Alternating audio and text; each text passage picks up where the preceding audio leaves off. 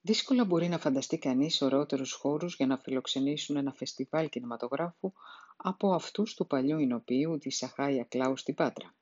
Ανάμεσα σε δέντρα, πετρόχτιστους πύργους και μια θέα που σε ορισμένα σημεία φτάνει μέχρι τη θάλασσα και που κάποτε ζήλεψε ακόμα και η βασίλισσα Σύση.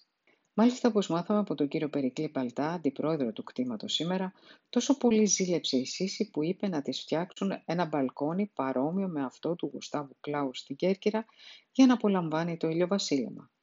Στον ωραίο λοιπόν προάβλιο χώρο φιλοξενείται από τις 22 μέχρι τις 25 Σεπτεμβρίου το τρίτο φεστιβάλ γερμανόφωνου κινηματογράφου στην Πάτρα. Εμπνευστής της ο διευθυντής της κινηματογραφικής εταιρείας ABC Cinema, Αντώνης Κορκότζηλας. Παρόλο που ο ίδιος δεν έχει κάποια σχέση με τη Γερμανία ή τη γλώσσα, η αγάπη του για το γερμανόφωνο κινηματογράφο και η επίσκεψή του στο Φεστιβάλ Κινηματογράφου του Λοκάρνο, που γίνεται στα πλακόστρωτα της πόλης, τον οδήγησαν στην ιδέα πριν από πέντε χρόνια να δημιουργήσει αυτό το φεστιβάλ. Ένα εγχείρημα ούτως ή άλλως δύσκολο, μια και η χρηματοδότησή του αποδείχθηκε πολύ απαιτητικό έργο. Στη συνέχεια ήρθε και η πανδημία του κορονοϊού και πάνω που προσπαθούσε το φεστιβάλ να κάνει τα πρώτα του βήματα συνάντησε ένα ακόμα εμπόδιο.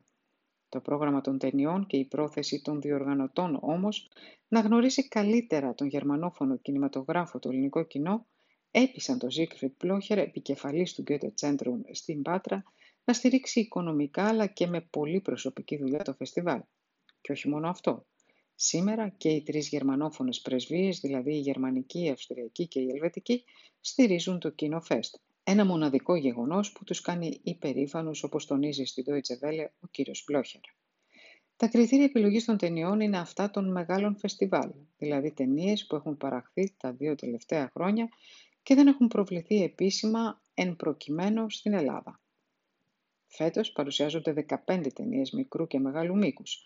Ανάμεσά τους η μελαγχολική κομμωδία I'm Your Man της Μαρίας Ράντερ που πήρε μέρος στο διαγωνιστικό μέρος της Μπερλινάλε το 2021. Η πρωταγωνίστρια μάλιστα, Μάρεν Έγκερτ, βραβεύθηκε με το ασημένιο λιοντάρι για την ερμηνεία της. Άλλες ταινίες που προβάλλονται φέτος είναι η ταινία Princess του Πέτερ Λουίζε, μια ελβετο-ουκρανική συμπαραγωγή που πραγματεύεται την άδολη αγάπη ενός θείου για την ανιψιά του. Μια σχέση που παρεμποδίζεται από τη μητέρα της κοπέλας λόγω της εξάρτησης του θείου από το αλκοόλ, αλλά και που κάποτε η ανιψιά θα έχει τη δική του ανάγκη εξαιτίας των δικών της εξαρτήσεων. Από μικρού μήκους ταινίες να αναφέρουμε ενδεικτικά την αυστριακή παραγωγή Invisible Border σε σκηνοθεσία Μάρκα Gerstoffer. Πρόκειται για την απέλαση μιας οικογένειας Αλβανών που δεν έχουν νόμιμα έγγραφα παραμονής. Το φεστιβάλ ακόμη περιλαμβάνει και ταινίες για παιδιά, Μάλιστα, την τελευταία ημέρα των προβολών, την Κυριακή 25 Ενάτου, θα παρουσιαστεί η ταινία Rocket Changes the World σε συνεργασία με το Φεστιβάλ Κινηματογράφου της Ολυμπίας για παιδιά και νέους, το οποίο θεωρείται και ένα από τα καλύτερα στην Ευρώπη, παρόλο που δεν είναι τόσο γνωστό. Επίσης, από τον ερχόμενο χρόνο, στόχος του Kinofest είναι να συμπεριληφθούν και Έλληνες παραγωγοί με γερμανόφωνο υπόβαθρο.